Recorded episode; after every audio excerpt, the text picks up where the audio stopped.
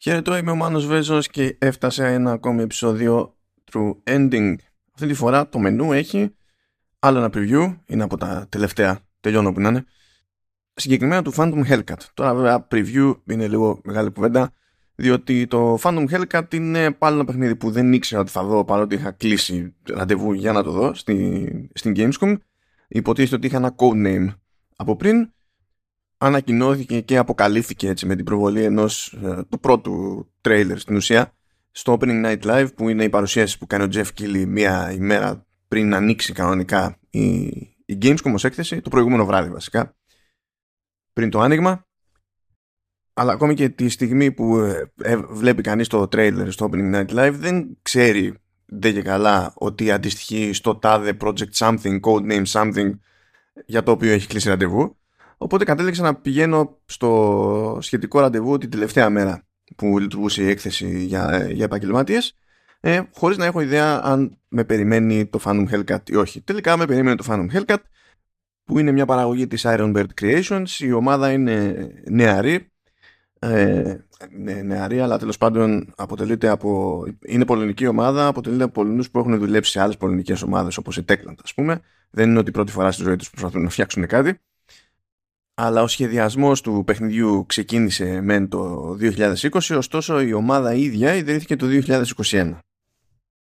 Γιατί λοιπόν το preview αυτό δεν ήταν ακριβώς preview. Στην ουσία δεν υπήρχε κάποιο build που να τρέχει κάπου. Το μόνο που είδα δηλαδή ήταν ένα PowerPoint. Απλά είχα έναν πάρα πολύ ενθουσιώδη πολυνό που είχε την όρεξη να μου εξηγήσει τα πάντα και το, και το παραμικρό από, το, από την κεντρική ιδέα από το παιχνίδι μέχρι το art style, να μου δείξει concept art, να μου εξηγήσει ακριβώς τι υποτίθεται ότι είναι το κάθε στοιχείο στο concept art και να μου μεταφέρει με λόγια βέβαια ε, πώς υποτίθεται ότι θα λειτουργεί το κάθε τι ε, στη, στη ροή του παιχνιδιού. Μου είπε και κάποια πράγματα τα οποία δεν φαίνονται καν στο trailer, δεν είναι πράγματα που δείξανε εκεί, αλλά δεν είχαν πρόβλημα να τα επικοινωνήσουν.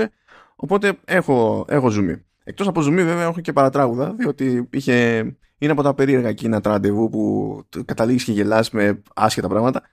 Διότι εκεί που ε, ε, πήγαινε slide slide το παλικάρι, κάποια στιγμή κλατάρει η μπαταρία του, του laptop. Δεν είχε συνειδητοποιήσει ότι ήταν εκτός μπρίζας και μένει κοκαλό. Και κάθονταν και ψάχνονταν εκεί πέρα να βρει τροφοδοτικό. Τελικά βρήκε ένα ίδιο laptop που ήταν καβάτζα, αλλά δεν είχε ακριβώς τα ίδια αρχεία μέσα. Σου λέει που να ψάχνουμε τώρα; Βρίσκει τροφοδοτικό από το, από το διπλανό μηχάνημα, το βάζει, ξεκινάει το μηχάνημα, μαντέψτε τι ήθελε να κάνει το, το laptop με Windows, ήθελε να κάνει update.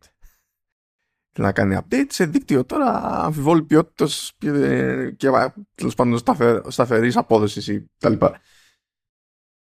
Ύστερα έπρεπε να θυμηθεί ποιος είχε βάλει ποιο password για να να ανοίξει το, το σύστημα. Αργότερα αναρωτιόταν τι θα γινόταν με το PowerPoint, θα θυμόταν τέλος πάντων το, το state, το PowerPoint για το σε ποιο slide είχε μπει, θα πρέπει να τα κυνηγάει πάλι.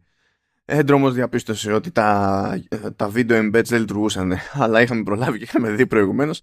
Ήτανε, ήτανε χαμούλης. Αλλά του λέω εντάξει. Μην αγχώνεσαι, μην αγχώνεσαι. Προλάβαμε και τα είπαμε όλα στη λυκή, οπότε δεν είναι ότι μείναμε με λήψη πληροφορία.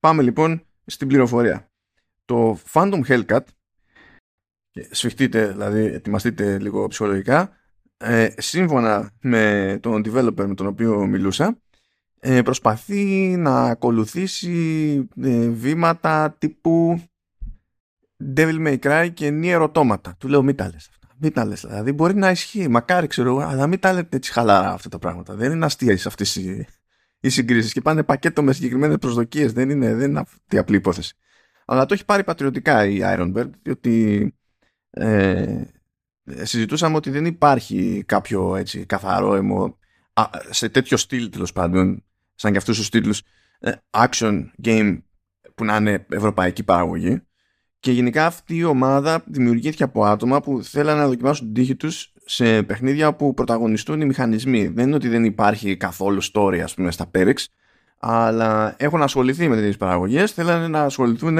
με τη, με τη ροή, τέλος πάντων το ρυθμό του, του gameplay σε πρωταγωνιστικό ρόλο. Οπότε καταλήγουν σε ένα action slasher platformer το οποίο έχει την ιδιαιτερότητα ότι λειτουργεί πότε σε τρεις διαστάσεις και πότε σε δύο. Τα γραφικά είναι πάντα 3D, τέλος πάντων. Ε, αστερίσκος. Τα γραφικά είναι τέλος πάντων 3D αλλά η κάμερα είναι που αλλάζει. Σε κάποιες περιπτώσεις δηλαδή κινείται πιο, πιο ελεύθερα και βλέπουμε από πίσω την πρωταγωνίστρια που λέγεται Τζολίν και κινούμαστε όπως μπορεί να φανταστεί κάποιος σε τέτοιου είδους παιχνίδια αλλά σε άλλες περιπτώσεις γυρνάει στο πλάι και η δράση εκτελήσεται αλλιώς και το ζήτημα είναι περισσότερο το platforming. Όχι ότι το platforming ε, υπάρχει μόνο σε 2D, στη, στη, σε εκείνα τα τμήματα του παιχνιδιού, αλλά τέλος πάντων η έμφαση είναι εκεί πέρα. Γενικά και μάχη και platforming υπάρχει σε όλες τις γεύσεις του, της δράσης, δηλαδή και σε 2D και σε 3D θέλουν να μην λείπουν πολλά πράγματα που συναντά κάποιος σε μια μπάντα από την άλλη μπάντα. Τώρα το concept, η κεντρική ιδέα είναι ότι έχουμε να κάνουμε με την Τζολίν ε, που ε, δεν έχει ιδέα τι δουλειά κάνει η μητέρα της. Η μητέρα της τυχαίνει να ε, κάνει τα κουμάντα και να φυλά μια φυλακή η οποία φυλακή, ακούστε τώρα εδώ, είναι σαν ένα σύμπλεγμα από, από θεατρικές σκηνές ηρεμία θα το κάνω να λειτουργήσει αυτό κάπως Πηγαίνει η Τζολίν, δεν τα πηγαίνει καλά με τη, με τη μητέρα της. Μπλέκει εκεί πέρα, τα κάνει λίγο μαντάρα. Η φυλακή υποτίθεται ότι είναι φυλακή για δαίμονες. Ε, πάνε όλα στραβά, απελευθερώνονται οι δαίμονες. Πακέτο, η Τζολίν πρέπει να προσπαθήσει να ρεφάρει για την παρόλα που έκανε και στη διαδρομή αυτή υποτίθεται ότι έχει την ευκαιρία να κατανοήσει και να μάθει περισσότερα πραγματάκια για τη, για τη μητέρα της.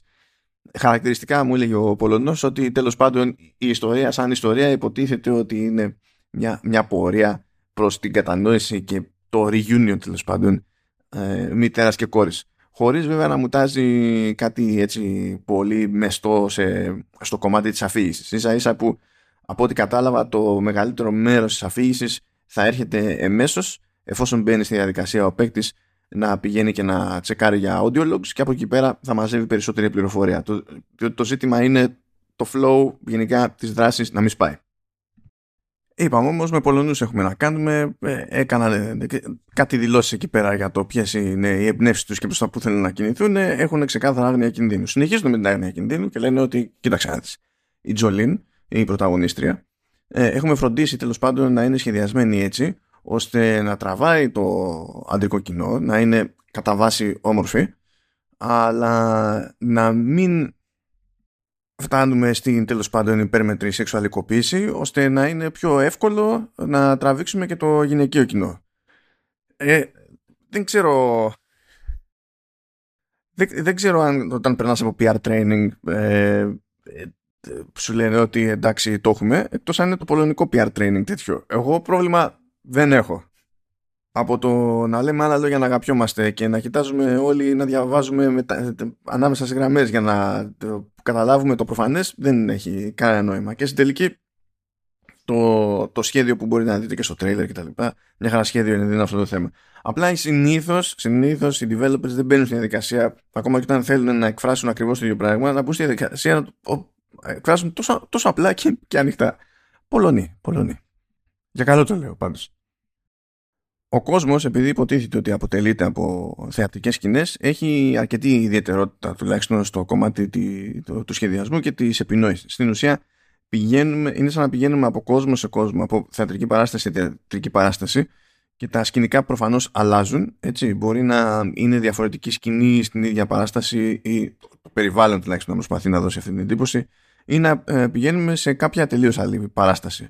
Πράγμα που σημαίνει ότι έχει το περιθώριο και η ομάδα να έχει μια κάποια ποικιλία στο, στο αισθητικό κομμάτι.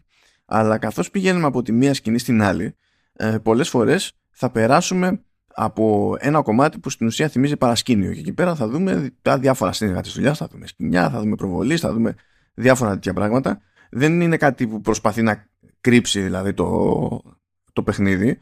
Είναι ίσα ίσα και χαρακτηριστικό του από την αρχή. Ένα παράδειγμα που, που αναφέρθηκε είναι ότι βλέπουμε την Τζολίν σε κάποια φάση να τρέχει σε μια γέφυρα με στόχο να μπει σε ένα κάστρο που βλέπει πιο μακριά. Αλλά όταν φτάνει στο τέλος της γέφυρας, πέφτει στην ουσία στα παρασκήνια. Που τα παρασκήνια μπορεί να είναι σε διάφορους μπάντες. Μπορεί να είναι δίπλα, μπορεί να είναι στη σειρά, μπορεί να είναι από κάτω, μπορεί... δεν έχει σημασία. Και περνώ, αφού πέρασε από τα παρασκήνια, μετά ποπ, σκάει σε μια σκηνή που υποτίθεται ότι είναι μέσα στο κάστρο. Η αισθητική αυτή τονίζεται στην ουσία και με ε, το πώς ε, ε, η απόσταση από κάτι επηρεάζει το αν αυτό το κάτι ε, προβάλλεται σε τρεις διαστάσεις, σε δύο διαστάσεις.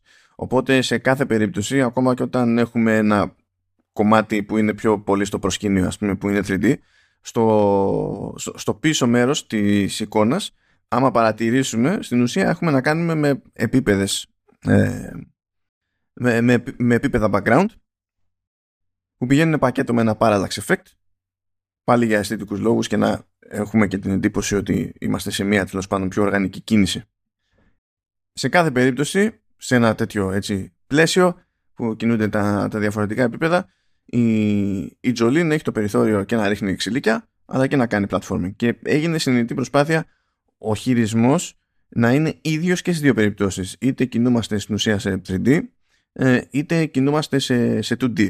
Αυτό με τη λογική ότι ε, θέλει, να μάθει, θέλει η ομάδα, ο παίκτης να μάθει ένα σετ από χειρισμό και να μην καταλήγει να τον δυσκολεύει ο ίδιος ο χειρισμός επειδή μεταβαίνει από διάσταση σε διάσταση τουλάχιστον ως προς τη λογική του, του gameplay.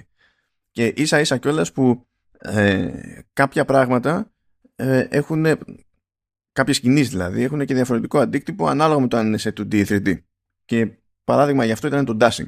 Αλλά πέραν του dashing, τέλος πάντων υπάρχουν και counters, υπάρχουν διάφορα. Μιλάμε για action game που έχει κανονική μάχη υποτίθεται. Λοιπόν, φυσικά στη μάχη όταν κάνουμε dash ε, είναι ένας εύκολος τρόπος να κλείσουμε που λέμε την απόσταση σε σχέση με κάποιο, από κάποιον αντίπαλο ή να αποφύγουμε κάποια, ε, κάποια επίθεση. Όταν θα γυρίσουμε όμως στο platforming, το dashing θα δούμε ότι ε, τη, τη στιγμή που εκτελείται ε, μεταμορφώνει την, την ηρωίδα σε καπνό. Πράγμα που σημαίνει ότι μπορεί να περάσει ας πούμε μέσα από κάγκελα. Πάλι αν κάνει dash αλλά ε, πέσει σε ένα εμπόδιο το οποίο είναι, είναι συμπαγές, δεν μπορεί να περάσει τέλος πάντων από μέσα, ε, έστω ότι είναι ένας τείχο, ας πούμε, εκεί το dash καταλήγει και οδηγεί κατευθείαν σε wall jump. Πηδάει δηλαδή τέλος πάντων πάνω, στο, πάνω στον τοίχο και μπορεί να πηδήξει προς την αντίθετη πλευρά κτλ.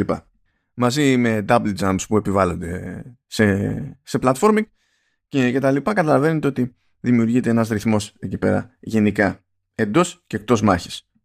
Το εντός μάχης είναι ε, κάπως διαφορετική υπόθεση από την άποψη ότι προφανώς γυρνάμε στην τρίτη διάσταση. Έχουμε ένα set από επιθέσεις. Ένα set από επιθέσεις. Έχουμε μια βασική επίθεση τέλος πάντων. Θα υπάρχουν διαφορετικά όπλα, αν και στο τρέιλερ θα δείτε μόνο ένα, θα δείτε μόνο το, μόνο το σπαθί. Και υποτίθεται ότι αυτά πηγαίνουν πακέτο με μάσκες. Η λογική ήταν ότι επειδή έχουμε να κάνουμε ένα περιβάλλον που είναι θεατρικό, θα πάρουμε ένα άλλο στοιχείο από την ε, κλασική διεθνώς τέλος θεατρική παράσταση που βασιζόταν σε μεγάλο βαθμό κάποτε στις μάσκες και στην ουσία επιλέγοντας μάσκα ε, καθορίζουμε έτσι και το secondary attack. Υπάρχει, υπάρχουν skills, υπάρχουν παθητικά skills τα οποία όπως υπονοεί ο όρος όπως θα ξέρετε όσοι έχετε ασχοληθεί τέλος πάντων το skill trees σε διαφορετικά είδη ε, παιχνιδιών ε, προσφέρουν κάποια μόνιμη βελτίωση, κάποια μόνιμη βοήθεια. Υπάρχουν όμως και τα, τα ενεργά, τα active, που αυτά στην ουσία προκύπτουν από την ιδιαιτερότητα της κάθε μάσκας. Και κάθε μάσκα έχει ένα δικό της σετάκι από, από skills. Ε, και φανταστείτε τα όλα αυτά να συμβαίνουν σε οποιοδήποτε συνδυασμό. Δηλαδή υπάρχει, μπορεί να γίνει μάχη σε 2D, μπορεί να γίνει μάχη σε 3D, ε, μπορεί να γίνει platforming σε 2D και σε 3D και πάει λέγοντας. Γενικά υπάρχει ω προ το κομμάτι του design υπάρχει μια κάποια τρέλα και φιλοδοξία, το οποίο επίσης δεν είναι περίεργο για πολιτικές ομάδες παντός είδους. Είναι σαν να το έχουν κουσούρι. Καλά είναι οι άνθρωποι να μας κουφαίνουν. Okay. Και μακάρι να βγήκε σε καλό στην προκειμένη. Τώρα, όταν μου είπε εκεί πέρα ο Πόλωνο, ο developer που είχα πρόχειρος, ότι αυτό που μας νοιάζει μα πάνω απ' όλα είναι το flow στο, στο gameplay, λέω πάρα πολύ ωραίο αυτό. Αλλά αυτό συνήθως υπονοεί, όταν αυτή είναι η προτεραιότητα, ότι στόχος είναι να τρέξει το παιχνίδι στα 60 frames. Θα τρέχει το παιχνίδι στα 60 frames. Διότι υποτίθεται ότι έχει ανακοινωθεί ως cross-gen. Δηλαδή είναι για PlayStation 4, PlayStation 5, Xbox One και Xbox Series. Ξέρετε το, το Nintendo Switch. Ε, α, και για PC. Έτσι, προφανώς. Και εκεί άρχισε να μου τα μασάει και μου λέει: Ναι, κοίταξε να δεις. Ο στόχος είναι όντως να έχουμε 60 frames διότι αυτό κλασικά ε, σημαίνει καλύτερη αμεσότητα και απόκριση στο χειρισμό κτλ. OK. Okay. Τώρα λέει το τι θα γίνει που είναι το παιχνίδι cross ε, ναι λέει αυτή είναι κυρίως το να είναι cross τέλος πάντων ας πούμε ότι ήταν κυρίως απόφαση του publisher ε, ναι μεν το ανακοινώσαμε έτσι αλλά ας το πούμε ότι δεν το δένουμε ντε και καλά κόμπο ε, άμα το καταφέρουμε άμα δούμε ότι μπορούμε να το καταφέρουμε θα το κάνουμε. Σε περίπτωση που, που δεν ίσως να το ξανασκεφτούμε το, το πράγμα και πάει λέγοντας εκεί, δε, εκεί, εκεί μπλέχτηκε λίγο το άτομο και μου λέει κιόλας να στην τελική βγήκε λέει το Bayonetta 3 ας πούμε στο Switch και υπάρχει τρόπος να φτιάξει ένα τέτοιο παιχνίδι action και να είναι αξιώσεων και να τρέχει όπως πρέπει να τρέξει το οποίο βέβαια τε, ακούγεται διπλά περίεργο με δεδομένο ότι το Phantom Hellcat δεν ετοιμάζεται για Nintendo Switch. Τώρα τέλος πάντων, OK, okay, αφού υπάρχει τρόπος γιατί να μην και τα λοιπά. Εντάξει, στην τελική ε, οι μικρές ομάδες δεν προλαβαίνουν να πάνε και παντού ταυτόχρονα, έτσι. Και συμφωνώ, υπάρχει τρόπος. Πάντα μπορείς να κάνεις περικοπές. Το ζήτημα είναι τι περικοπές ε, προλαβαίνεις να κάνεις, ε, πόσο κόπο, πόση δουλειά θέλουν και τι περικοπές ε, μπορεί να καταπιεί η αγορά σε κάθε περίπτωση το κοινό σου δηλαδή. Αλλά σε γενικές γραμμές έτσι πάνε λίγο γυρεύοντας. Πάνε λίγο γυρεύοντας στη, στην Iron Bird. Κατά με μεγάλο κρίμα που τη βγάλαμε με PowerPoint. Βέβαια καταλαβαίνω ότι έχει μια αξία τέλος πάντων να ανακοινώνεται ένας τίτλος σε, σε ένα event που είτε συνδέεται με έκθεση είτε δεν συνδέεται με έκθεση έχει ένα κάποιο σίγουρο κοινό που, που θα δει την αποκάλυψη Οπότε εντάξει, μπορεί να προσπαθούσαν και να μην προλαβαίνανε να έχουν κάποιο, κάποιο build αρκετά της προκοπής τέλος πάντων και αντιπροσωπευτικό για να δείξουν. Γιατί είμαι όντως και εγώ περίεργος να δω ένα action game ε, που έχω συνηθίσει κυρίως από Ασιάτες και ακόμη περισσότερο από Ιάπωνες. Για να δω τι, τι μπορεί να έχουν καταφέρει να μάθουν οι Ευρωπαίοι προς αυτό το κομμάτι. Όχι ντε και καλά για να το μιμηθούν, αλλά τουλάχιστον για να βρουν ένα ζύγι που να έχει νόημα. Τον ρώτησα κιόλας τον άνθρωπο. Λέω, ποια η γνώμη σου έτσι για, για την Platinum Games και, και τα συναφή; Λέει παρότι ε, μία φορά βγάζουν παιχνίδι που είναι super μία φορά βγάζουν παιχνίδι που είναι mm, ε, οπότε το track record είναι λίγο περίεργο αλλά τουλάχιστον σε αυτού του τύπου τα action games είναι πιο συγκεκριμένο. Λέει εγώ είμαι, είμαι, είμαι fan λέει ξεκάθαρα. Είμαι, είμαι fan και για μένα ένας λόγος παραπάνω να προσπαθήσω να χωθώ σε αυτό το, το είδος ως developer. Καλή τύχη θα έρχεται εγώ όπως πάντα Υποτίθεται ότι ο τίτλος, αν όλα πάνε καλά, θα φυτρώσει έτσι μέσα στο 2023. Δεν ξέρω πόσο πιθανό είναι αυτό με δεδομένο ότι δεν υπήρχε έτσι ένα περίπου build πριν από μερικούς μήνες. Ε, ποιος ξέρει, εντάξει, δεν χάθηκε και ο κόσμος. Στην έκδοση είναι η All in Games και θα δούμε. Θα δούμε. Εγώ απλά ελπίζω και συμβουλεύω να μην πετάγονται άνθρωποι και να λένε δεξιά και αριστερά ναι, ναι, είναι σαν συνδυασμός Devil May Cry και Nier Automata. Pretty please, just don't, just don't. Αυτά από μένα και σας αφήνω, τα ξαναλέμε σύντομα.